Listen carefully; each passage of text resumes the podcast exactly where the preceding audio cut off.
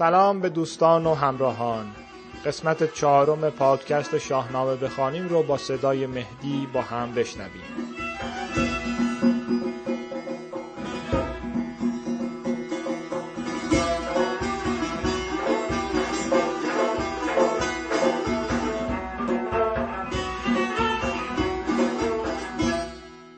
تا اینجا پیش اومدیم که فردوسی با یاد کردن از بزرگان و گذشتگان به دقیقی رسید. دقیقی به دست غلامی کشته شد و تنها هزار بیت سرود. هزار بیتی که فردوسی اون رو اول داستان گشتاسپ آورده.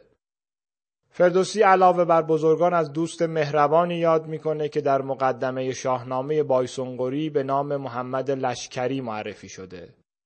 لشکری کسیه که دستنویس های شاهنامه ابو منصوری رو در اختیار فردوسی قرار داده شاید بشه گفت تأثیر زیادی روی قطعی شدن تصمیم فردوسی برای سرودن نامه پادشاهی داشته.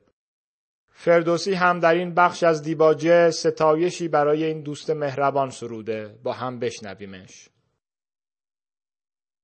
گفتار اندر داستان ابو منصور دقیقی چون از دفتر این داستانها بسی همی خواند خواننده بر هر کسی. جهان دل نهاده بر این داستان همان بخردان نیز و هم راستان. جوانی بیامد گشاد زبان سخن گفتنی خوب و طبعی روان.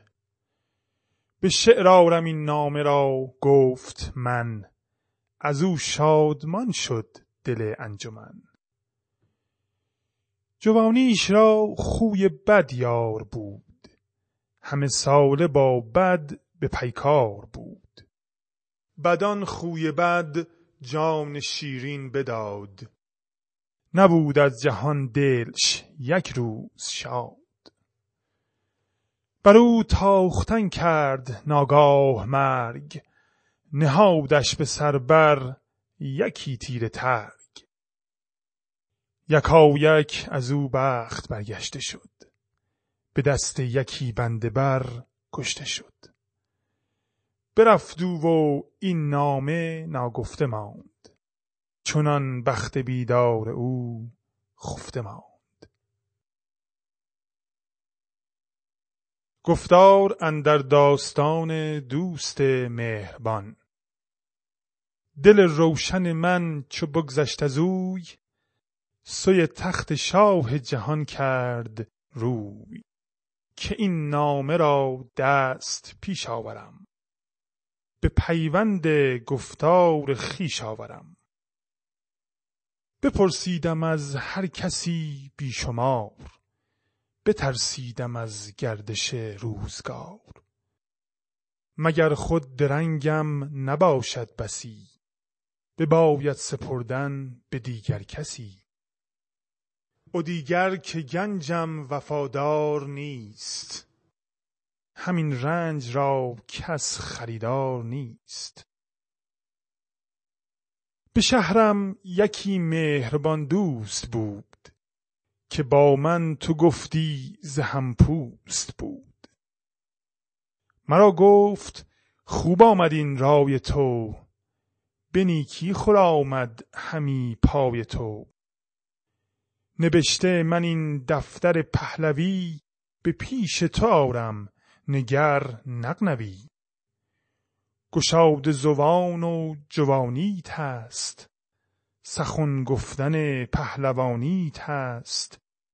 شو این نامه خسروان بازگوی بدین جوی نزد مهان آبروی. چون آورد این نامه نزدیک من برافروخت این جان تاریک من.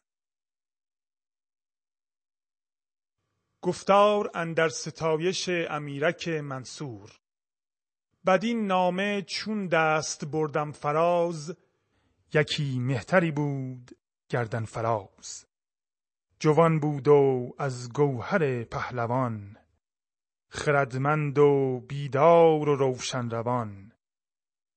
خداوند رای و خداوند شرم سخن گفتنش خوب و آوای نرم. مرا گفت که از من چه باید همی که جانت سخن برگراید همی. به چیزی که باشد مرا دسترس به گیتی نیازت نیارم به کس.